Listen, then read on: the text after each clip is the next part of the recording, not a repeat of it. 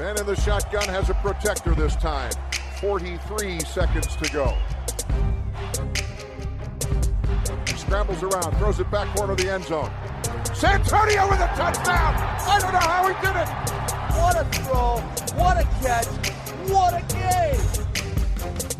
No, Mike 43, call 57. That suffocate him! Make him miserable all game long!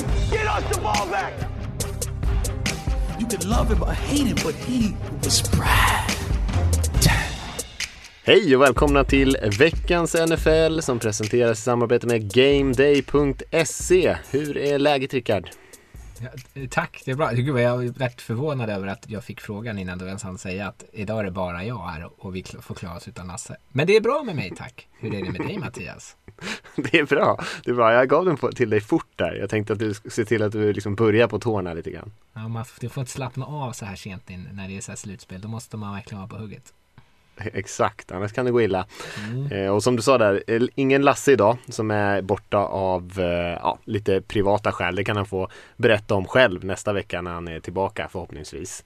Men eh, jag tror att vi, eh, vi får lov att klara oss på två helt enkelt. Det ska nog gå. Det ska nog gå bra och det finns ju sjukt mycket att prata om. Det är ju en eh, kanske bästa tiden på året ändå får man säga. Det är, vi har haft ett gäng spännande divisional-matcher. Alla blev inte kanske riktigt så heta som man hade hoppats på efter en väldigt bra wildcard-vecka. Men det finns ändå mycket att snacka om i dem tycker jag. Och sen så har vi ju två stycken lysande conference-finaler att bryta ner också. Så det finns eh, mycket att bita tag i. Och då har jag inte ens nämnt att vi ska eh, prata lite om alla nya coacher som har fått jobb i NFL. Vi har också ett par sportchefer och lite annat. Allt möjligt idag. Mm, en gottepåse. Det är faktiskt så.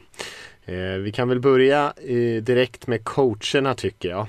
Eh, och säga någonting om det innan vi kommer in och gör en liten recap av den här divisional-rundan som vi precis har tittat på här i helgen.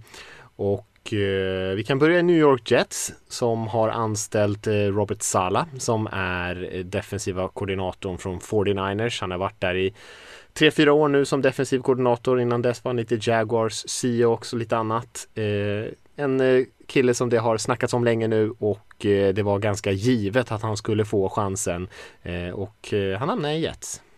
Mm, det är väl kul men han, man minns ju honom framförallt kanske från om det var i fjol eller året innan han stod där och, och så här, slog på bröstet när de gjorde något sånt här stort defensivt spel. Eh, men så här, om man, jag tänker, motsatsen mot Adam Gaze känns liksom väldigt likable, väldigt energisk, eh, bra ledare framförallt.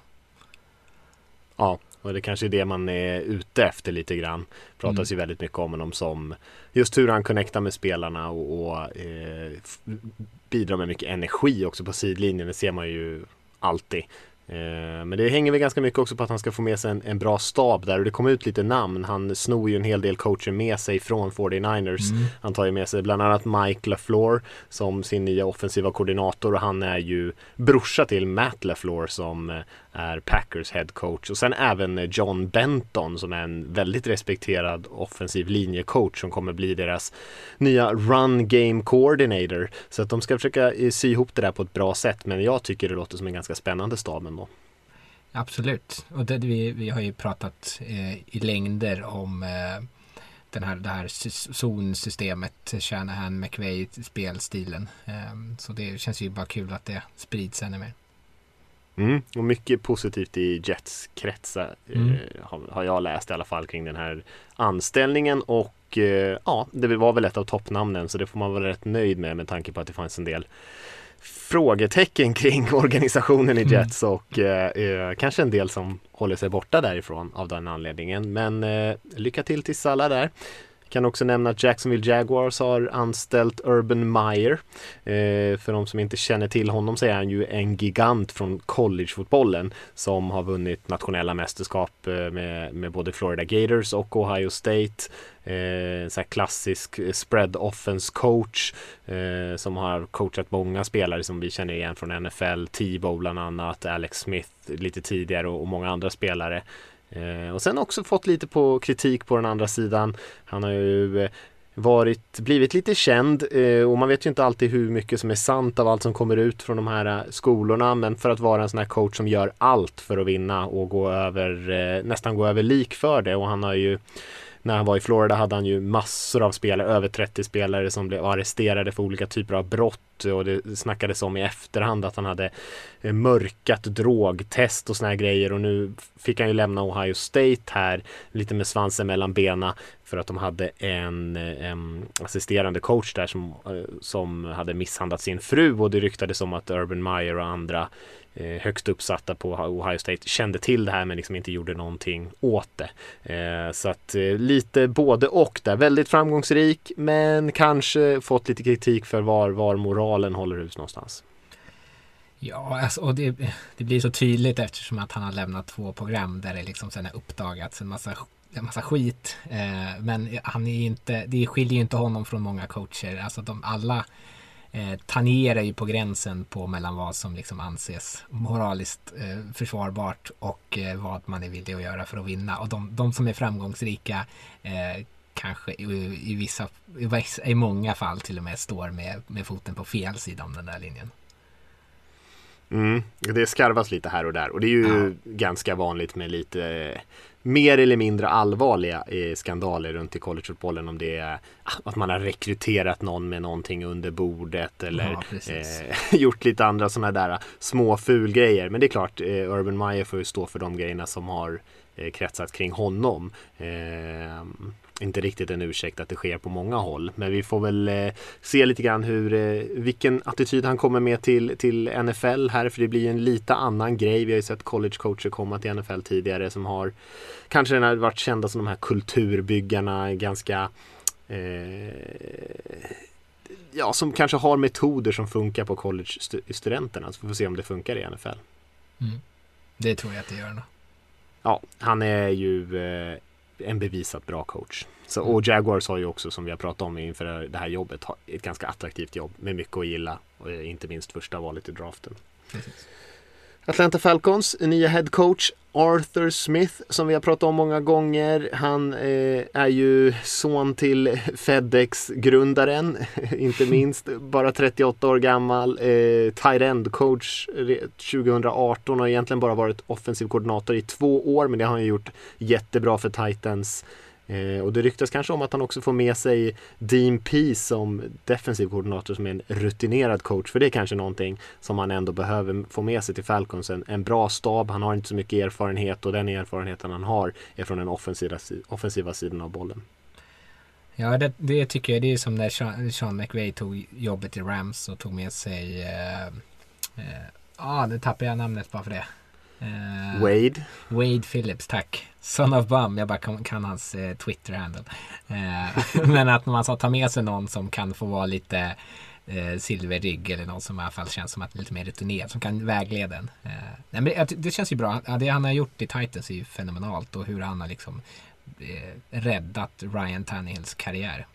Eh, så det känns ju, han var ju en av de mer attraktiva kandidaterna. Så det är bra att Falcons lyckas landa honom. Ja visst, visst. Eh, och apropå Sean McVay och hans defensiva koordinatorer så valde ju Los Angeles Chargers att eh, plocka in Brandon Staley. Eh, och det här Sean McVay-trädet, det bara växer och växer. Alla coacher som jobbat med Sean McVay, och det har varit eh, snackats om det i flera år, eh, får eh, nya chanser på andra ställen. Och Eh, Eh, Staley, också 38 år gammal som Arthur Smith, men kanske ännu mer oerfaren. Han har ju bara varit defensiv koordinator i ett år för Rams. Eh, och även fast de hade det bästa försvaret i NFL den här säsongen så är det ju väldigt, väldigt lite. Och innan dess har han varit outside linebacker coach, men har inte någon så här erfarenhet från någon, har varit liksom den högsta chefen i något collegeprogram eller ens något high school-program eller något sånt där. Eh, så att det där gör ju något sånt där som ringer lite varningsklockor hos mig att ta in en en coach som ska hålla i allt allting nu som har väldigt, väldigt lite erfarenhet. Nej, jag håller med. Det känns ju som att det finns en fara i att anställa de här eh, one hit wonders tränarna. Eh, vi, vi pratade lite här innan, jag sa det också att eh, har man, liksom in, har, man bara, har han bara kallat spel i ett år så har han inte heller behövt anpassa sig efter att liksom anfall har fått en hel säsong av film att studera och veta hur de ska liksom attackera honom. Eh, jag, jag, hade ju varit skönt att se honom kanske kunna svara på det eh, ett år eh, och se liksom hur han kan han liksom konsekvent ha ett bra försvar. Eh, så det är lite av en chansning. Ja, vi får väl se. Mycket av det här handlar ju jag tycker det är ibland så, det är ju ofta så att de koordinatorerna som gör det bästa jobbet på sin sida av bollen är de som får de här headcoach-jobben. Men frågan om det handlar så mycket om det är klart att man måste kunna sin fotboll på ett bra sätt. Men, men att vara headcoach i NFL är ju som att vara liksom chef för ett, ett företag nästan känns det som. Att liksom vara VD nästan. Man har ju mm. massor av personer under sig. Man ska delegera arbetsuppgifter. Man ska planera träningsupplägg. Det är mycket saker som inte har någonting med att sitta upp en, och rita upp en häftig spelbok och göra. Och det är väl de grejerna som är kanske, de är minst lika viktiga som att man har eh, häftiga spel på defense. Eh, så att vi får se, det är väl där jag känner är kanske det svåra. Men då hänger det ju väldigt mycket på personen och sånt är ju svårt att veta från oss från utsidan. Vad är det här för typ av person? Är han mogen att ha den här rollen? Eh, det får vi väl se helt enkelt. Lite synd tycker jag om Herbert är att man inte tar in en, en, eh, en mer rutinerad offensiv coach och förhoppningsvis får man in någon som kan eh, bidra med det. Men... Ja, det blir intressant att se vad han får. Just eftersom att han inte har så mycket college eller NFL-erfarenhet. Han är egentligen inte så mycket hög college-erfarenhet heller. Vad han kommer kunna få med sig för typ av stab känns ju också väldigt intressant att se. Mm. Vi har ju tre jobb kvar då. Det är Lions, Eagles och Texans. Texans har ju senaste eh, timmarna, dygnet här, eh, länkats ganska hårt till Eric Bieniemy och vi tar inte upp det som en nyhet här riktigt men Deshaun Watson har ju eh, varit mer och mer missnöjd i Texans, deras eh, quarterback som jag tycker är en, en av de absolut bästa spelarna i NFL. Men, eh, och, eh, och det kan man förstå till viss del på hanteringen som Texans har eh, eller hur Texans har hanterat laget och truppen och eh, även den här jakten på en ny headcoach. Men det ryktas att eh, Watson satt med på de här intervjuerna med Bienemy och att han nu liksom är favoriten att få det här jobbet. Men, men han vill ha lite mer att säga till om. Han vill inte lämna alla beslut till, till sportchefen och gänget kring truppen utan han vill ha lite mer att säga till om det. Men än så länge har vi inte sett att något är klart. Men, eh, men att de är fokuserade på att få in honom som sin nya headcoach sägs det i alla fall. Det är väl det enda sättet på något sätt att reparera situationen med Watson å andra sidan. Ja. Ja. Och man kan nästan säga att en franchise quarterback är viktigare än headcoachen. Eh, man kan i alla fall argumentera för det skulle jag säga. Absolut. Vi får se vad som händer med de där lagen. Eh, det intervjuas för fullt på alla håll. Eh, vi kan nämna lite kring sportcheferna också. Det här är ju lite doldisar ofta. Men vi kan ju nämna att Broncos har anställt George Patton från Vikings. Lions har anställt Brad Holmes från Rams. Panthers har anställt Scott Fitterer från Seahawks. Washington har anställt gamla godingen Marty Hurney som fick sparken från Carolina Panthers två gånger, vilket är intressant. eh, och Falcons har anställt eh, Terry Fontenot som har jobbat med Saints i, i 16 år. Eh, och även där har vi Texans kvar som inte anställt någon general manager och Jaguars som också eh, inte har gjort det än men man tänker att Urban Meyer säkert kommer ha mycket att säga till om där. Vadå, har inte Nick Casario, inte han, har inte han general manager? Inte det hans? Jo, det har du ju ja, rätt i ja. Jag tänkte ja, det, det, det glömde jag bort här. Eh, det var bara för att det var ett tag sedan. Nick Casario mm. är ju nya general manager i Texans. Det är bara Jaguars kvar. Precis. Och där är ju som du sa, där är ju Urban Meyer den verkställande eh, GM troligtvis. Han behöver ju bara få in någon som kan göra det han säger åt dem. Troligtvis kom han in med ganska höga krav ja, när han ja. Eh, tog det jobbet. Det För han hade nog lite att välja på. Mm. Eh, ja, bra att du är på hugget. Det var därför jag var mm. tvungen att slänga den där frågan till i början så att du inte sitter och sover. du skällde ju på mig någon gång för Du skällde på mig någon gång för när jag satt och smsade mitt under tiden du spelade in podd. just det. Nej men jag såg ju att du skrev någonting på vår Slack-grupp. Ja, just det, eh, på NFL-supporter. samtidigt som inspelningen pågår. Det är katastrof. Vad är det för fokus? När jag höll på att göra någon jättesmart poäng säkert. Ja, säkert något superintelligent. Ja. Eh, ska vi kolla lite på divisional-rundan? Eh, som sagt, det blev ju kanske inte riktigt lika sexiga fighter som det blev på eh, i veckan innan. Men, eh, men ändå rätt intressanta matcher. Och vi kan börja med Packers-Rams-matchen som slutade 32-18 till Packers. Och där Brandon Stalers försvar eh, faktiskt inte hade så mycket att säga emot det här Green Bay-anfallet. Nej, Packers spelade ju jätte, jättebra. Uh, och det, var, det var ju liksom ja, ligans bästa anfall mot ligans bästa försvar och anfallet hade ju, uh, inte lekstuga kanske, men uh, de hade ju inga problem egentligen att flytta bollen. Men, Nära lekstuga skulle jag säga. De gjorde poäng på alla sina fem första serier. De hade nästan 500 yards, dubbelt så många yards som Rams. Det, det är nära lekstuga. Ja, Okej, okay, det är nära lekstuga. Men man var inte supereffektiva nere i Red Zone, men hade man varit det så hade det sett ännu värre ut. Ja, såklart. Men att de hade dubbelt så mycket yards som Rams är ju kanske inte att vadå, de hade, Rams spelade med en trasig QB. Ja, nej men visst, men 500 yards ändå är ju jo, det är ganska tydlig seger jo, för anfallet ja, ja, får man säga. Ja, ja men vad, vad säger du om Rams då?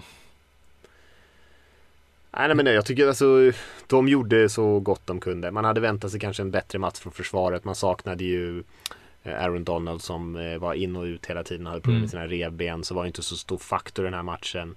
Eh, annars tycker jag att man hängde med en bit in i matchen så det var inte så att det var liksom utklassning på poängtavlan från början.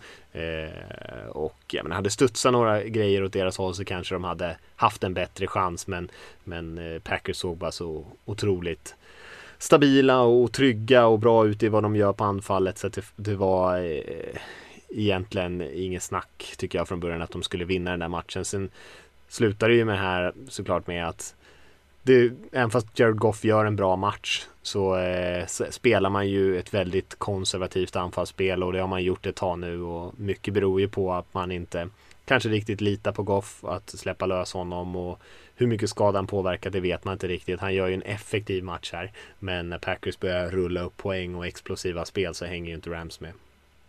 De är ju, och det tyckte jag det kändes som i den här matchen att man, de är lite varma och kalla. Ibland så har de liksom skissade spel och liksom de vinner den, den taktiska matchupen som gör att de flyttar bollen effektivt och, och ibland så ser de ut som att de är liksom helt värdelösa för att de inte lyckas skissa upp spel och det är väl där de har frågetecken kring vad Goff vad, vad gör han i de situationerna? Kan han liksom övervinna sånt? För, och det pratar de om i sändningen också att tränarstaben var lite intresserade på att se vad Wolford kunde göra liksom eftersom att han kan okej, okay, spelet funkar inte, jag kan lösa det här genom att köpa tid i fickan, genom att springa runt eller springa själv för att plocka upp yards.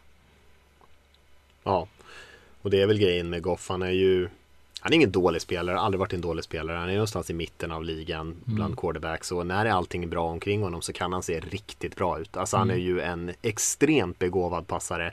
Eh, både när det gäller armstyrka och träffsäkerhet och allt sånt där. Men när han har blivit pressad eller när Eh, när, som du säger att han måste kanske improvisera, kanske måste använda sin atletiska förmåga och skapa själv och så här, då, då blir det helt plötsligt eh, ganska stora problem. Eh, mm. Utan han gör det som han ombeds att göra om allting klickar och då gör han det på en jättehög nivå. Och därför har han också i perioder spelat som, som en av ligans absolut bästa quarterbacks och haft säsonger som har varit eh, jätte, jättebra. Men då har ju också allting annat funkat. Mm.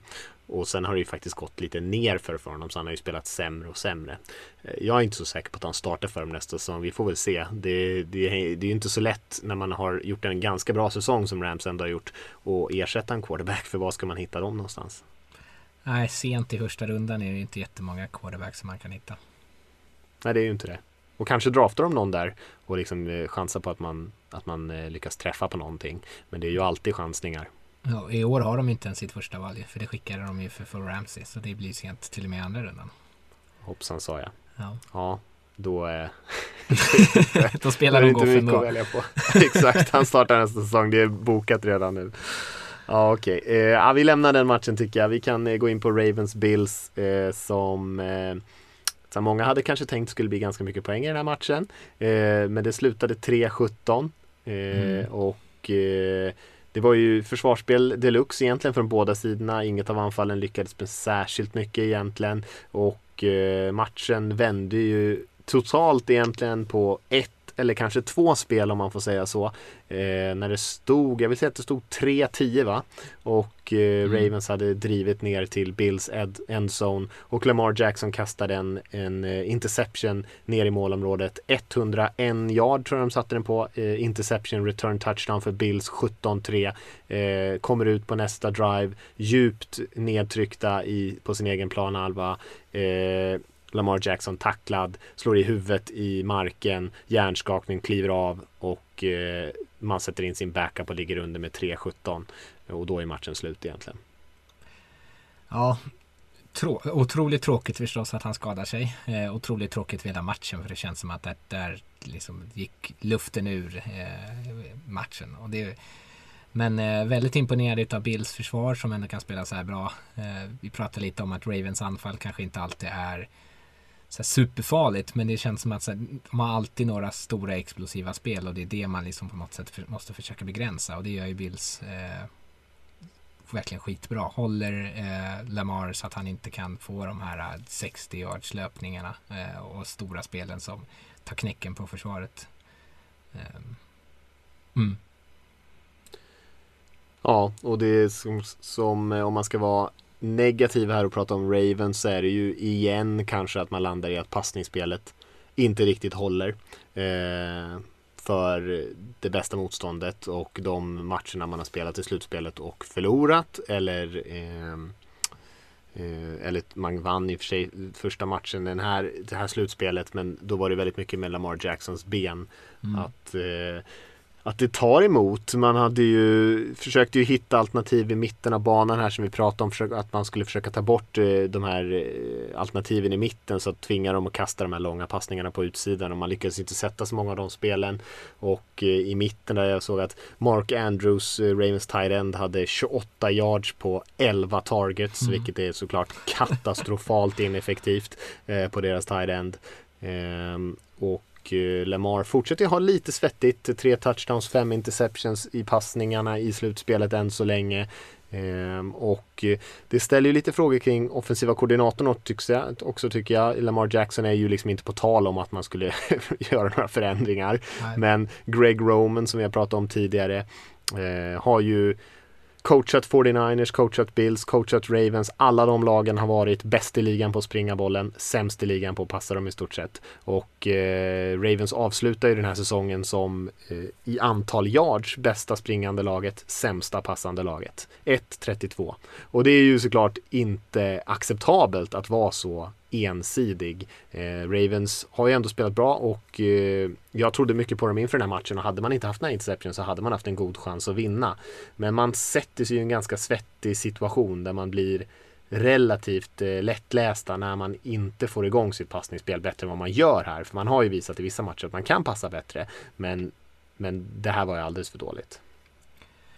Ja, alltså och Steve Smith gick ut och sågade eh, Greg Roman. Eller först sa han att Greg Roman är jättebra. Men sen så sågade han ju hela liksom passoffensivet. Alltså vilka routes som springer. Att det är en på så grundläggande nivå. Eh, och vill man på något sätt att Lamar ska ta nästa steg i liksom att utvecklas som en passare. Då måste man ju också omge honom med ett spelsystem och dessutom också spelare som faktiskt gynnar hans utveckling som just passare. Man kanske inte ska vara så liksom endimensionell och trycka in fyra tight end på planen hela tiden utan låt honom spela lite empty sets då, där han har fyra wide receivers ute och liksom utveckla honom i den aspekten. För det känns ju som att det är det de behöver för, för att liksom kunna komma över den här slutspels eh, som är hindret. Ja, det är ju det de har fallit på. De eh, mm. som sagt springer ju bollen väldigt bra, försvaret väldigt bra. Eh, och det, det, är en uppenbar eh, lucka de har i sitt spel. Att de in, inte alltid kan passa bollen när de behöver. Håller man, håller man Bills till 17 poäng då ska man vinna matchen. Ja, så är det ju. Och eh, som sagt, eh, sju av de poängen är en ja, 100 yards interception. Ja. Så att eh, de håller egentligen Bills till 10 poäng och det är ju en fantastisk ja, succé. Det är en fantastisk verkligen. succé från Ravens eh, och en katastrof offensivt egentligen. Eh, för Bills försvar har spelat mycket bättre de här sista veckorna. Men, eh, men så bra är de inte. Nej, nej, och sen nej. är det ju synd att Lamar kliver av. Det är jäkligt mm. synd. För vem, vem vet vad han kunde ha gjort? Han kanske kunde ha hittat på lite magi i slutet på den här matchen och det är ju lite synd att vi inte fick möjlighet att, att se vad han kunde göra. Ja. Ja, vi hoppar vidare tycker jag till eh, Browns Chiefs. Eh, 17-22 till Chiefs. Eh, också en väldigt speciell match. Chiefs stod i ledningen ganska tidigt och eh, hade några stora spel som man alltid har. Eh, Nick Chubb tappade lite passningar och sen precis när man tänkte att Browns var på väg tillbaka i slutet av första halvlek och hade möjlighet att knappa in lite grann så eh, Rashard Higgins eh, sträcker sig mot endzone med bollen i luften, får en tackling i huvudet av Daniel Sorensen som gör att han tappar bollen, famlar den in och igenom endzone och det är noll poäng och bollen går tillbaka till Chiefs. Och sen i slutet på den här matchen, eller lite senare i den här matchen så blir ju också Mahomes skadad i vad som ser ut som en hjärnskakning. Vad som senare har kommit upp som att det kan ha varit någon typ av nerv i nacken som har kommit åt. Eh, och det gör ju att Browns faktiskt har chansen att vända mot det här Chiefs-laget och ha bollen i slutet på matchen men lyckas inte riktigt. Nej, Lasse gnällde på att de är konservativa trä, eller, ja, coacher och konservativa spel. Eh, och det är väl lite det som Browns faller på. Nu kanske man förstår att de, de pantar där, jag vet inte exakt hur mycket tid det är kvar, men de pantar med eh, inte jättemycket tid kvar för att de tänker att de ska få tillbaka bollen för att de ska kunna stoppa Chiefs anfall när Mahomes inte spelar. Så lyckas de inte det. Eh, men eh, så det, ja, det kan man väl såga dem för. Sen snackisen är ju Mahomes. Han, ser ju, han är ju helt, helt utslagen. Han, kan inte ens, han försöker ställa sig upp och bara faller som en påse liksom. Det är någon som lyfter, måste lyfta upp honom om det är Kelsey som står där. Um, hoppas han kan spela i helgen förstås. Uh, och den där, den där famben ute i enzonen som är en, en ofta kritiserad regel. Som är så jävla tråkig.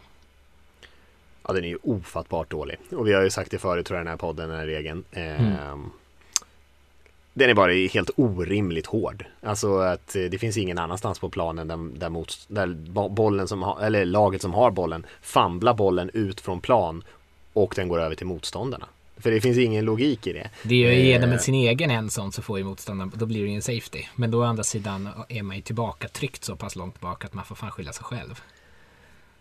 Ja, och det finns ju viss eh, logik i det, för annars skulle du potentiellt kunna du vet, kasta ut bollen ur ja, jo, precis. Ja, ja, men, jo, jo. Så det finns inget riktigt syfte med det. Men Nej. det här är ju liksom, okej okay, man, alltså ja, jag vet inte, vi behöver inte gå in i den här regeln, men för mig är det en absurd att att det skulle fungera på det sättet, att man inte strykspelet, eh, du vet, eh, eh, ge dem bollen där de, där, de, där de famlade den. Det finns ju många olika saker som är betydligt mer rimliga mm. än, att, än att, att försvaret ska få bollen. Eh, och sen så har vi inte ens pratat om att det var en, en, ett regelbrott i tacklingen mot huvudet som man missar här och eh, det är ju synd för att eh, gör Browns touchdown här då så i, poängmässigt hade de ju vunnit matchen. Nu eh, mm. tror jag inte att de hade vunnit om Mahomes hade varit på planen. Så av den anledningen så är det kanske lite karma att det bästa laget ändå får vinna och gå vidare.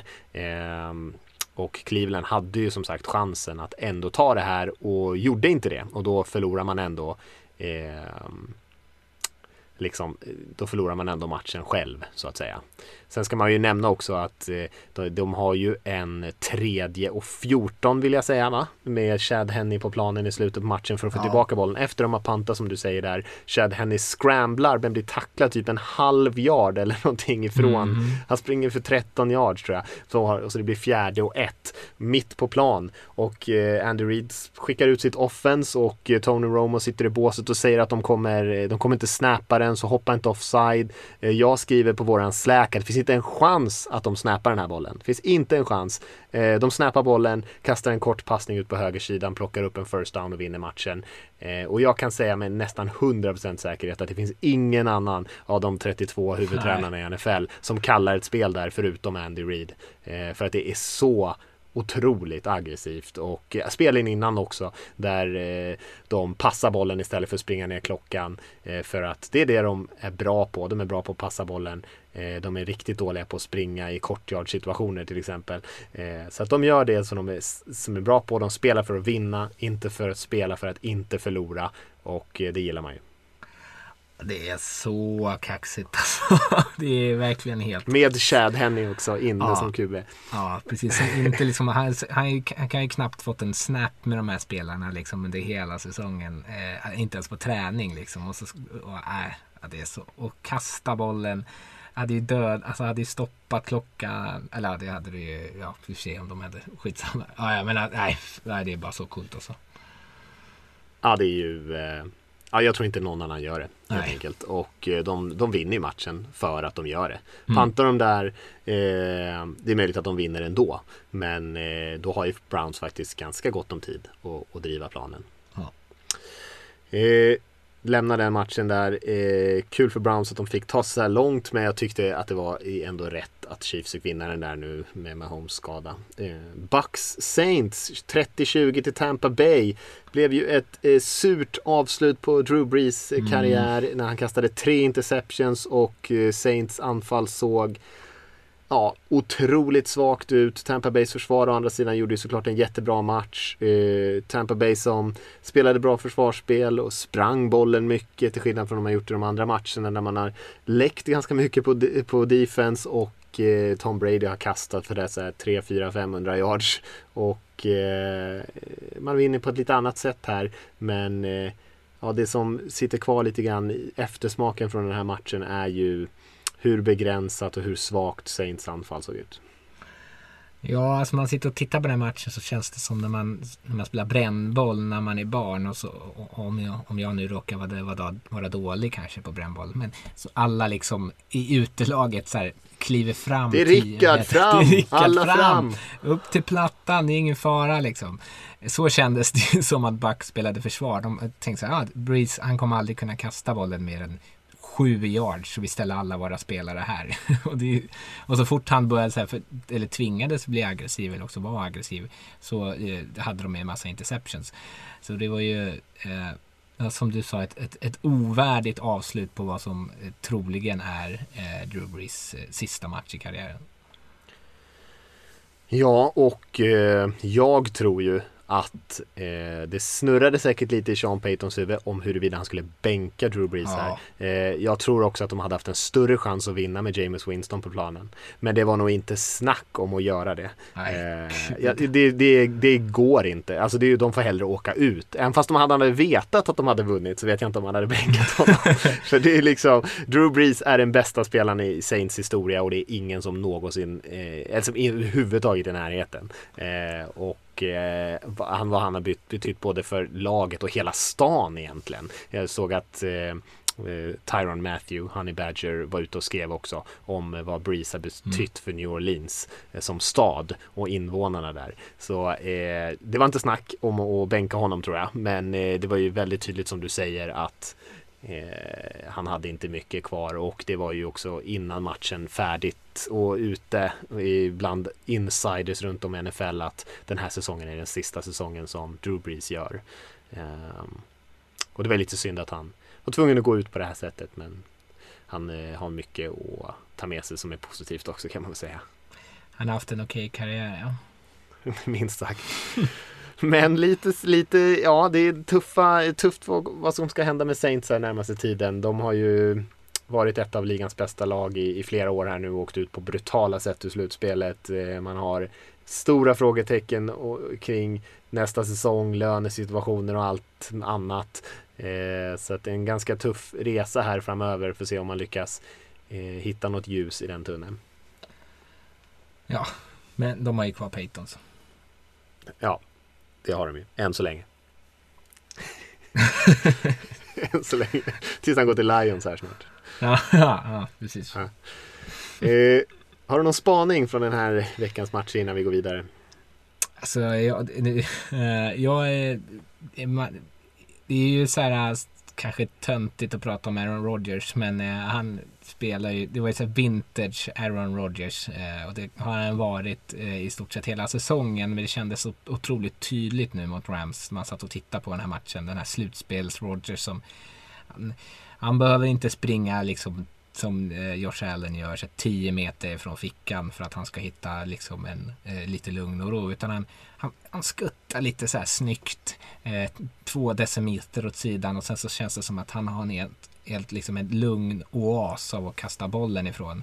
Eh, och så kör han de här gamla tvättlinepassningarna som man minns när de vann Super Bowl senast. Där bollen bara ligger helt rakt i luften. Liksom den flyger 20 yards utan att sjunka ens en millimeter. Eh, så otroligt, otroligt bra. Mm. Nej, jag håller med dig. Han har varit magisk hela säsongen. Eh, och eh, det här var väl bara ytterligare ett bevis när man tar sig an den här kanske tuffaste testet av alla. Mm. Och bara promenerar igenom det hur lätt som helst. Springer runt och smilar och är på gott humör. Ja, Eh, nej men jag kan väl eh, ta någon spaning som jag var inne på lite grann här. Det var väl just det här med att de kanske lite enkelspåriga lagen straffades lite grann i den här rundan av slutspelet. Jag tänker på, på Rams som levt väldigt mycket på sitt eh, försvarsspel men har haft eh, stora, stora problem med sitt anfallsspel. Jag pratade om Baltimore Ravens som, som springer bollen och eh, spelar bra försvarsspel men har eh, stora problem att passa bollen och då blir man kanske lite mer lättläst. Eh, Browns gör för sig en bra match men man hamnar i ett underläge just för att man har kanske ett försvar som kanske inte riktigt håller på den här nivån. Eh, och det, kan, det kanske man kan säga delvis om, om Chiefs också å andra sidan men de spelade ju bättre än Browns mm. försvar. I alla fall, nu mötte de ju tuffare motstånd, Browns försvar, får man väl säga, i Chiefs anfall. Men ändå ett försvar som har eh, gjort dem lite besvikna hela säsongen, Cleveland Browns. Och sen så pratar vi om Saints då, som eh, också då med, du, med din schyssta och väldigt träffsäkra tycker jag brännbollsliknelse där. Att eh, det är inte så mycket kvar när planen blir så liten och jag förstår att Drew Brees kastar sådär mycket turnovers så det är inte så att han kastar bollen 40 yards när han kastar de här turnovers. Han kanske kastar dem 9 yards eller 13 yards. Det är liksom, det är inte långa passningar men det blir för jäkla trångt när försvararna vet att bollen inte kommer komma längre än den här ytan. Mm. Eh, och det straffar de ju också vilket gör att man kanske inte kan springa bollen och även fast försvaret gör en bra match så, så blir man ju väldigt lättlästa. Eh, och det, mm. det tycker jag är väldigt tydligt här i den här rundan att eh, de lagen som kanske är lite mer, mer välrundade, Packers som har ett bra anfall på alla sätt och ett bra hyfsat försvarsspel ändå. Eh, kanske inte top notch men hyfsat. Vi har ett Bills-lag som spelar bra på båda sidorna av bollen just nu även fast man totalt skiter i att springa den och bara passa bollen just nu. eh, och sen Chiefs som, som också är lite mer allround tycker jag. Man har i alla fall ett försvar som är byggt för att spela med det anfall man har. Mm. Eh, och Tampa Bay som har vunnit både med försvar, springspel och passningsspel den här säsongen. Så lite mer allround-lag de som går vidare. Ja, och det är det som behövs. Jag tror det. Mm. Eh, man måste kunna, eh, när någonting inte klickar så måste man kunna vinna eh, på något annat sätt eller i alla fall få lite avlastning tills det andra börjar klicka. Mm. Ska vi hoppa in i conference-rundan? Det, det är ju Det är ju en för jäkla härlig dubbel med matcher som vi har att se fram emot ändå. Ja, alltså conference-finalerna är ju egentligen bättre än Super Bowl tycker jag. Ja, det är ju som två Super Bowl för alla de här fyra lagen tycker jag förtjänar att vara i Super Bowl. Ja, det, ja förutom Buccaneers. Att det inte är Super Bowl då. Men... Nej, förutom att Buccaneers inte har det att göra. ursäkta mig, ursäkta mig. Jag var tvungen att gå tillbaka och kolla på våran power ranking som vi gjorde typ efter åtta veckor eller någonting. Eh, vi hade ändå alla de här ganska högt upp skulle jag säga. Vi hade Bills hade vi faktiskt lite längre ner. Eh, jag hade dem så här högt upp vill jag, vill jag minnas. Jag hade dem som trea tror jag. Bills? Hade jag inte det? Fan, jag, hade Nej, jag, är mycket, jag är mycket tveksam. Det var nog lite för de började klicka ordentligt. Alltså de spelar ju, har ju spelat bra större delen av säsongen. Men eh, det var ju kanske inte förrän på andra halvan där som de började liksom segla upp som ett av de absolut bästa. Eh, jag ska inte svära på vad du hade dem, men vår Nej, jag hade dem femma faktiskt. Sorry. Ja, femma. Ja, okej. Eh, ja men det var ju ganska högt. Men eh, annars var, är det ju de här lagen skulle jag säga som har spelat bra. Steelers följer av, eh, de körde ju av en klippa där någon gång. Eh, efter när de torskade sin första match. Och, och de var ju såklart med där uppe i toppen. Eh, men annars är det ju ungefär de här lagen vi har pratat om hela mm. säsongen. Ja, och det är ju eh, De har ju varit bra hela tiden. Så det, och det känns ju som att det är inga lag som liksom har plötsligt det är ingen sån här Askungesaga som man pratade om eh, Titans förra året som helt plötsligt kom från ingenstans. Men det är ju också ganska svårt att ta sig hela vägen om man inte är ett, liksom ett bra lag och då visar man ju det oftast en hel säsong. Ja visst. Visst är det så. Och vi kan ju börja eh, prata lite grann tycker jag om NFC-matchen. Eh, Eller Mm. känns det okej tycker du? Det är ju den ordningen de spelas. Den börjar spelas väl klockan... Oh, nu har jag inte Fem över nio. Fem över nio, ja det är som senast då. Mm. Eh, och det är ju såklart då Green Bay Packers mot Tampa Bay Buccaneers, Aaron Rodgers mot Tom Brady, nummer 12 mot nummer 12. Eh, de har ju bara mötts tre gånger i sin karriär och de har ju aldrig mötts i slutspelet eftersom de spelar i olika konferenser. Eh, Tom Brady gör ju sin fjortonde conference-final, eh, vilket är fullkomligt galet. Eh, och har ju potential att gå då till sin tionde Super Bowl. Roger kör ju sin femte eh, och kan gå till sin andra Super Bowl. Han är ju 1-3 i de här konferensfinalerna. Men vi pratade om det lite innan du och jag. 14 konferensfinaler. om man går till 10 Super Bowls. Hur många NFL-lag har, har gått till 10 Super Bowls? Alltså i hela sin eh, existens. Eh, om vi jämför bara med Tom Brady då. Ska jag svara eller är det en retorisk fråga? Nej, det var ju en retorisk fråga för vi pratade ju om det och kollade upp svaret innan här. Men det är ju bara, det är ju bara New England Patriots som har gått till 11 Super Bowls. Och ingen annan franchise i NFL, alltså vissa har ju existerat hur länge som helst höll jag på att säga, har gått till lika många Super Bowls som Tom Brady själv har gjort. Vilket, eh, om han nu tar sig till sin tionde här. Men jag tror inte ens någon har gått till Nej, Jag tror inte ens någon är ju, ja, Steelers ligger ju tvåa på åtta så han är ändå Han är redan ändå, där. Ja, är Han har redan slagit 31 NFL-lag. Nu ska han bara slå eh, sitt eget gamla Patriot genom att gå till Super Bowl tre gånger här med Tampa Bay Buccaneers. Ja, precis. Ja, nej, det är, Nej. Det är sjukt. Helt sjukt egentligen. Om då han tar sig dit. Men även om han inte tar sig dit så är det ju bara, det är bara Steelers och, och Patriots och 49ers som har spelat fler conference-finaler än vad, än vad Brady har gjort. Eh, det, eller kommer ha gjort nu när han spelar matchen. Det är också vilken eh, karriär. Ja, det är helt otroligt. Det är klart, Mm. han har säkert haft en och annan eh, snedstuds som har studsat åt hans håll för att det ens ska vara möjligt. Men, Ja. eh, men att han, att han har, har de här typen av meriter. För vi pratar ju om att det är så, så svårt. Rod, Aaron Rodgers till exempel har ju spelat, varit en av de bästa spelarna i NFL-historien på quarterback-positionen. Han har spelat i en Super Bowl. Eh, och eh, Brady då i nio.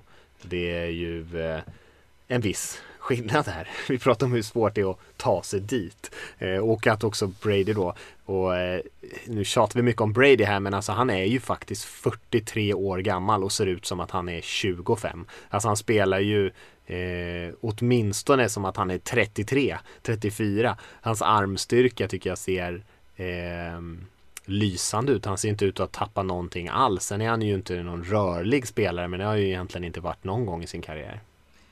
Nej, äldsta QB någonsin att kasta en touchdown i slutspelet. Och det, ingen lär ju slå det. Nej, ingen lär slå några av hans rekord om man ska vara Nej, det är riktigt ärlig. Någonsin, även fast vi spelar NFL i hundra år till så lär nog inte någon slå hans rekord kring eh, de här eh, framgångarna i slutspelet. Ja. Men vem vet, nu hoppar vi lite grann till matchen här. Eh, vad är din känsla kring den här matchen? Ja, nu snäste jag ju av eh, Bucks här precis lite. Det var ju kanske inte taskigt. Men jag, jag, har jag ser ju Packers som hyfsat stora favoriter ändå. Jag tycker att de har spelat så pass bra och eh, jag tror jag tror att de kommer kunna slänga upp över 30 poäng mot Buccaneers försvaret. Deras secondary kommer nog få det ganska svettigt om Rogers eh, och Adams eh, kommer spela som de har gjort under hela säsongen. Även om eh, Buccaneers har en relativt bra defensiv linje och kan stoppa springspelet helt okej så känns det som att de är lite sårbara i sitt secondary. Ja, det har de ju varit. De har ju framförallt varit väldigt upp och ner kanske. Alltså Mm. jag gillar ju deras secondary, vi pratade om det några gånger och de gjorde en väldigt bra match här senast. Murphy Bunting och Winfield och, och eh, Carlton Davis och allt vad de heter. Ehm, Men de är ju, kan ju helt klart bli eh, utnyttjade till och från. De har ju en väldigt aggressiv spelstil. Det, det såg vi inte minst senast Mm. här men då kanske det fanns en, en rimlig anledning till det. Men eh, eh, Ja, nej, jag håller med dig. Jag, jag tycker nog att Tampa Bay också får stå som eh, för favoritskapet. Eh, kanske inte något gigantiskt Tampa favoritskap. Bay? Nej, Nej, Green Bay. Green Bay men Jag tänkte. Ursäkta mig. Det är mycket Bay i Ja, den här matchen. mycket base. Det är, det är väldigt mycket base, det är väldigt förvirrande. Eh, ja, nej, Green Bay Packers såklart får stå för favoritskapet tycker jag här. Eh, och jag tror också att de jag tror att de kommer vinna. Jag håller dem som störst, mest sannolikt att de vinner i alla fall. Men jag tycker inte att skillnaden är sådär jätte, jättestor.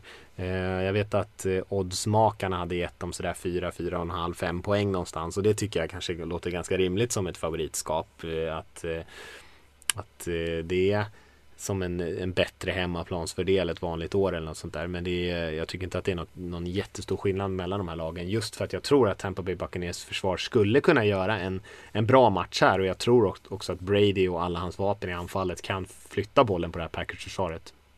Brady kommer ju komma tillbaks upp i kylan där uppe och så kommer han tänka så här, fan det var ju hela anledningen till varför jag flyttade ner till Tampa Bay för att slippa det här kalla eländiga. Det kan vara så. Men han har ju också gjort några episka snömatcher i sin karriär. Så jag är inte så orolig för honom just i, i väder. Eh, i vä just att det kan potentiellt vara en snömatch här. Vilket också skulle göra det ännu mer intressant. Inte sådär mm. kaos mycket snö så att det inte går att spela. Men det är klart att man vill se lite snöflingor singla ner. det blir lite mer, lite mer ikoniskt.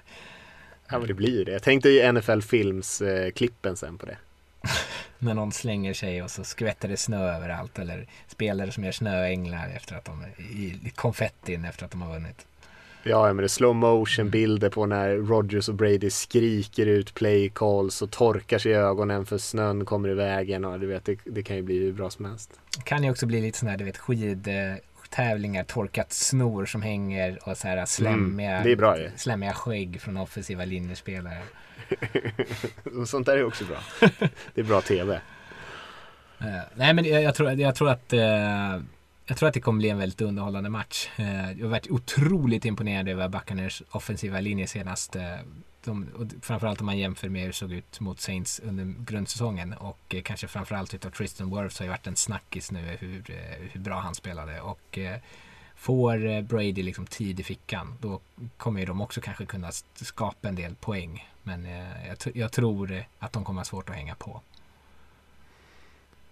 Ja, det skulle vara det då för att Rogers och Green Bays anfall är bara liksom för explosivt. Men mm. eh, jag, ser inget, jag ser inte på förhand något jättehot mot att, att Tampa Bay inte skulle kunna flytta bollen. Green Bay har ju en, eh, jag skulle kalla det en medioker pass rush eh, och offensiva linjen borde kunna hantera defensiva linjen tycker jag. Eh, hyfsat i alla fall och i så fall så bör man kunna flytta bollen. Sen hänger det väldigt mycket, det är ju lite hit or miss med det här Tampa Bay-anfallet just för att de är Ja, men liksom Bruce Arians har ju sammanfattat sin offensiva filosofi som eh, No risk it, no biscuit.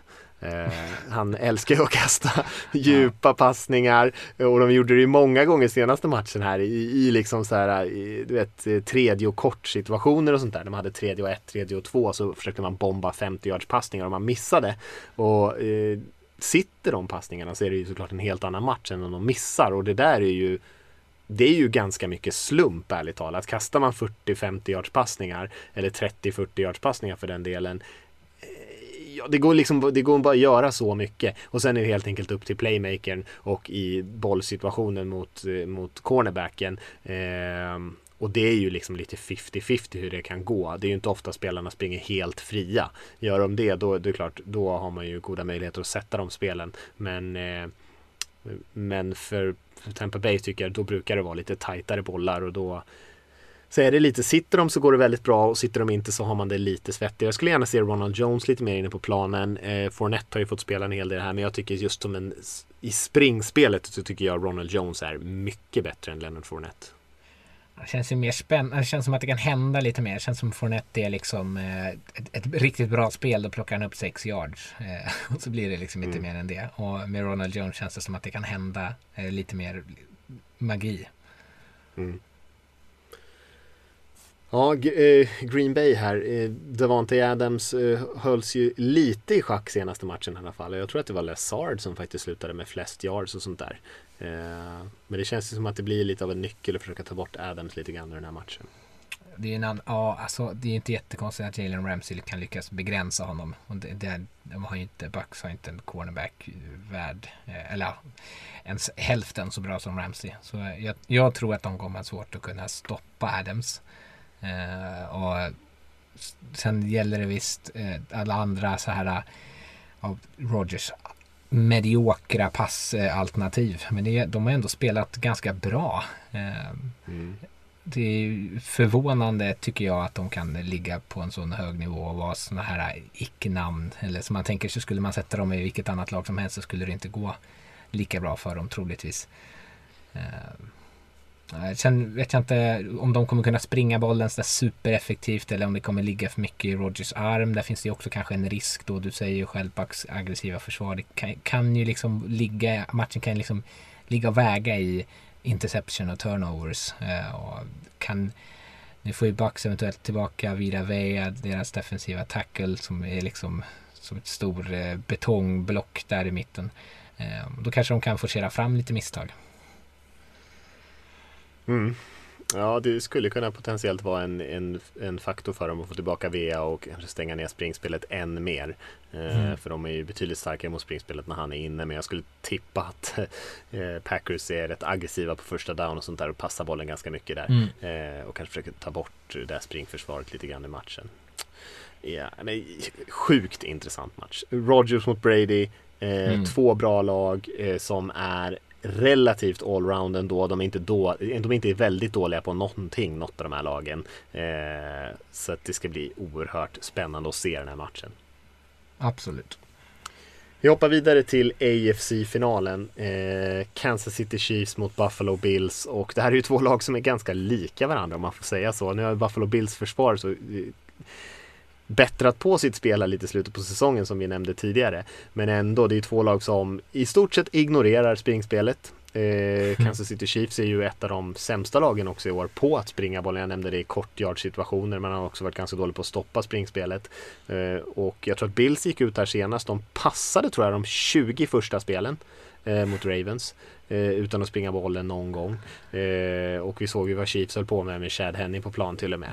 Så det är ju två superexplosiva passanfall mot varandra. Och frågan är ju liksom bara kanske vem gör första misstaget med sitt anfall? Vem lyckas stoppa den andra något sånär i alla fall så att man kan få ett litet överläge?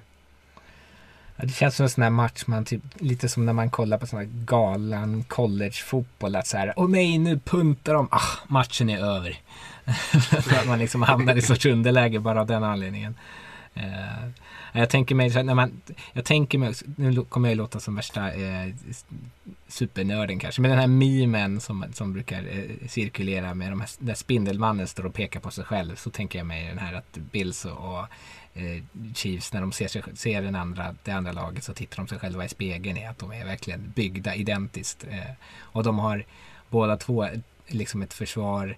Du sa att Chiefs är väldigt bra byggt, liksom hur försvaret kompletterar anfallet och vice versa. Och Bills kanske inte riktigt där än, men är på god väg att de är ganska opportunistiska i försvaret. De har eh, cornerback som kan liksom, generera turnovers. Eh, White, Tredavious White är en fenomenal spelare och på samma sätt som han har Taran Matthew i eh, The Honey Badger i, i Chiefs som också är en sån här spelare som kan liksom nypa åt sig ett par bollar och det är väl det kanske också återigen det som blir liksom eh, nyckeln i det här.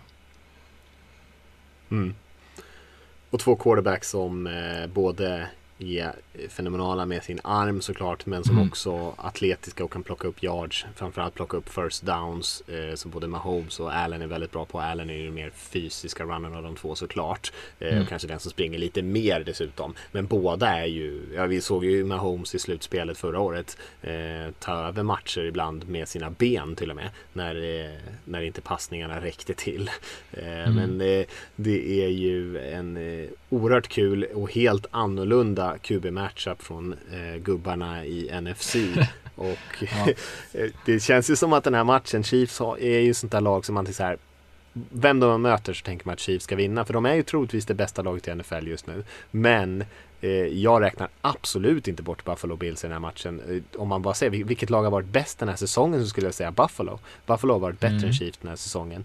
Eh, men man vet ju också vilken otrolig högsta nivå Chiefs har. Så det är så jäkla svårt att tippa emot dem. Det kändes lite så i förra matchen när Chiefs klev ut från första serierna mot Browns att det är så här nästan som att de tänker så här, ja nu har säsongen börjat. Eh, att de liksom bara har slappnat av genom hela grundsäsongen och börjar liksom, ja men nu ska vi försöka kicka igång det här igen. Eh, de har ju sån otroligt hög, ett otroligt högt tak. Eh, och nu, nu utgår vi när vi pratar om det här, nu utgår vi från att Mahomes spelar.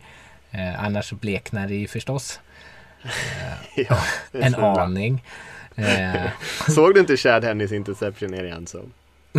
jo, jo, jag såg det. Det var någon som kallade det en pant. Och det, det var väldigt eh, rimligt, för det var ungefär så det såg ut. Ja, den var väl typ fem yards eh, fel. Ja, minst. Ja, men stack, och världens stack, liksom... Han är så taskigt. Just, han är väldigt gammal. Ja, och så ska han komma in och försöka se ut som Mahomes. Ja, nej, det är inte Går tillbaka på sidlinjen och skäller på Reeds. Bara, vad gör du? Vi springer väl bollen? Springa bollen? Helvete eller? uh, nej men uh, kul, två QB som liksom uh, man, man brukar prata om den här QB-fickan som om man tar tvärtom då som både Tom Brady och Aaron Rodgers kan stå i hur länge som helst känns det som ibland. Eh, två stycken som snarare, det finns liksom ingen ficka utan de springer ut 10 yards åt höger men det spelar ingen roll för de kan lika gärna kasta bollen till andra sidan plan i alla fall. Eh, så på så sätt är det ju alltid väldigt underhållande att se de här eh, spelarna. Mm. Nej, nej, de är ju sjukt roliga. Mm. när jag var tvungen att kolla upp hur gammal Chad Henney var så var han ju liksom lika gammal som mig. Och jag trodde han var typ 50 Det är väl rätt så gammalt å andra sidan. Ja, det är i och för sig. Jag är ju ingen vårkyckling men, eh, men ändå man känner att man är lite mer atletisk. Men vilket man säkert inte är i och för sig en Chad Henney. Nej, det tror jag. Förlåt. Det, men det tror jag verkligen inte att du är. jag tänker att han ser så jäkla oatletisk ut men han är ju såklart eh, av an, han har lite annan, eh, lite andra personer som han eh, mäter sig med kanske. Alltså jag har ju sprungit runt i ett par sådana här skydd. Man, man känner sig inte speciellt atletisk. Eller man känner sig rätt atletisk men när man sen ser sig själv på film så, så, så är man inte speciellt atletisk. Nej, nej. Men hur gammal trodde du att Chad Henry var? Trodde du han var 35? Eh, nej, jag trodde nog att han var äldre. Eh, ja. Det bara känns som att han var med i liksom hundra ja, år. Men... Ja, ja eh. nej, nej, vi, som sagt, vi räknar med att Mahomes spelar såklart i den, hela den här diskussionen som du sa där. Ja, förstås. Eh, nej, men en, eh, kul att se eh, två tränare som man verkligen har hyllat också. Andy Reid är ju ett offensivt geni, kanske det bästa i, i, i NFL. Eh, och eh, Sean McDermott på andra sidan som har gjort ett jättebra jobb. Nu, han är ju i, i grund och botten är han väl en defensiv eh, coach och eh, tyckte han justerade bra i, i eh, Ravens-matchen här senast. Så det, det, kanske att de inte blir så där upptrollade totalt. Då. Nej. Um, jag skulle vilja säga att Bills vinner. Bara för att det skulle vara roligt att eh, hålla på det. Mm. Um, och jag tycker ändå att de, om man pratar om ren jämnhet så är de ju starkare. Alltså de, deras försvar är ju bättre än Chiefs försvar tycker jag. Um, och anfallet lika bra eller nästan lika bra i alla fall. Mm. Chiefs har ju högre toppar såklart. Det är mest också för att man har sett Mahomes på de här. Alltså nu har ju Allen spelat jättebra i år. Man har ju sett Mahomes på de här topparna. Så man, man liksom vet ju vad man har väntat sig. Och man, det är kanske mm. lite mer så här. Fan, när det väl kommer till kritan kommer Josh Allen kunna spela på den så här super, kommer han kunna höja sig ett litet, litet stepp till om det skulle behövas? Eller kommer han vara Josh Allen från förra året? Jag tror inte man vill hamna i den situationen att man tar en ledning inför typ, eh, alltså någonstans i mitten eller i början av fjärde kvarten och sen så lägger man sig på det konservativa och försöker stoppa Chiefs och Mahomes för då tror jag att Mahomes eh, kommer trolla och vinna den här matchen. Jag tror att det är hellre så att man håller matchen, nu är det ju så här, om du frågar en coach så är det klart att de tar, hellre tar en ledning än håller den jämn. Mm. Men, eh, men jag tror att om de hamnar i en situation där de däremot ska försöka avgöra matchen mot Chiefs försvar, då tror jag att de gör och vinner. Eh, så lite sådär, det är ju en klyscha också att säga att det är liksom anfallet som har bollen sist i den här matchen. Det är det laget som kommer vinna. Eh, men det är lite den känslan man har. Ja, det tror jag absolut. Men det, jag vet inte om det var Daniel från redaktionen eller någon annan Bills-fan jag pratade med som eh, sa så här, en av, de, en av de viktigaste händelserna under säsongen är när vi förlorade mot Arizona Cardinals. Bara för att det var en sån där match där de tog en ledning och liksom slappnade av, slutade göra det de är bäst på. Eh, och då på så vis släppte in Cardinals i matchen igen. Och det, det här är ju det som båda de här lagen är, är jäkligt bra på. Att ja, Vi vet att vi är bra på explosiva passanfall. vi kommer fortsätta med det vad som än händer. Det kan stå 40-0. Vi kommer fortsätta spela på det sättet. Det, vi kan ha Chad Henne inne och det är fjärde och ett i en match i helt avgörande spel och vi kommer fortfarande vara ett passanfall. Ja, och om man liksom inte för att zooma ut för mycket från den här matchen, men som vi pratade om till exempel Ravens och de andra lagen som är bra på att springa bollen, så är ju inte det en lika bra sak att vara bra på som att passa Nej. bollen. så att i, för du hamnar aldrig i en matchsituation då du måste springa bollen. Ja, det gör du i och för sig om du försöker eh, behålla en ledning. Eh, och då är det ju bra att kunna springa bollen. Men eh, för att komma dit så måste du ju troligtvis passar den. Du kan ju springa dig till en ledning också. Men däremot är det ju betydligt oftare du befinner dig i en situation där du måste passa bollen. Mm. Eh, och eh, om man, nu har, om man nu har modet så kan man ju i de situationerna man försöker döda matcher, då kan man ju passa den som Reed gjorde senast. Eh, men du kan inte göra tvärtom. Du kan inte springa i fattet underläge. Och alla de här fyra lagen som är kvar i det här slutspelet än så länge har väldigt bra passanfall. Ja, så är det. Och, och tittar man på Chiefs så är deras, när de behöver få eh, enkla yards i sådana här döda matcher. Deras, de har ju så mycket spelkoncept som är enkla, liksom high percentage passningar som de kan sätta i liksom en kort slant eller Tyreek Hill på en crossover att han bara kutar över och så plockar han upp lite yards med sina fötter efter att han fått den. Som på sätt och vis liksom blir ett springspel bara för att eh, det blir en sån kort passning. Ja, exakt. Och eh, för det är hela den här västkustbasen ah, som precis. de sen har byggt ut lite grann. Eh, high percentage, percentage, korta passningar timingmässigt. Eh, mm. och nu har man ju fått in alla de här Ska man kalla dem nästan friidrottarna i Kansas City Chiefs som är eh, super, super snabba spelare helt enkelt. Eh, och där Tyreek Hill kanske inte ens är den snabbaste spelaren i ens receivergrupp och han är eh, liksom internationell friidrottsnivå typ ish, i, i speed. Eh, så det är ju oerhört svårstoppat såklart när mm. man har den speeden och eh, en så smart playcaller som gör att de får de här extra yardsen så att de sen kan springa ifrån motståndarna. Ja, ja eh, vi kanske går lite grann i cirklar. Ja, eh, ska vi Ska vi runda av? Har vi något smart att runda av med de här matcherna med? Vi borde runda av med att tippa dem i alla fall. Mm. Jag säger Packers och sen så säger jag nog om jag utgår från att Mahomes spelar så säger jag nej fan jag säger Packers Bills ändå. Hm. Det vill jag också göra. Mm, men det är lite med hjärtat. Det är lite med hjärtat ja, ändå. Men, eh, men jag säger Packers Bills också så är vi liksom överens och då kan det ju inte bli så mycket. Då blir det säkert Bucks Chiefs bara för det. Mm. Det vore mm. tråkigt. Nej, gör det faktiskt inte så mycket om jag ska vara riktigt ärlig. Jag tycker som sagt att eh, det skulle vara ganska kul att se Bucks i Super Bowl, även fast ja, vi har sett Brady där tillräckligt, men jag tycker laget i sig är relativt intressant, så jag tror att det blir en bra Super Bowl vilka, vilka lag som än går vidare. Det vore ju första gången någonsin i NFLs historia som eh, laget som liksom hostar Super Bowl också spelar. Så det är första gången man har oh, hemmalag I sånt fall. Den spelas i Tampa Bay alltså. Ja, precis. Så det vore ju kanske lite kul. Det skulle jag kunna göra. Vi får se helt enkelt hur det mm. går. Eh, vi rundar väl av från oss eh, Eh, nästa vecka så har vi förhoppningsvis Lasse tillbaka. Så eh, får ni njuta av de här matcherna eh, och så kanske vi hörs där på sociala medier i kvällen, natten. Och så är vi tillbaka nästa vecka. Ja, ha det gött. Ha det gött.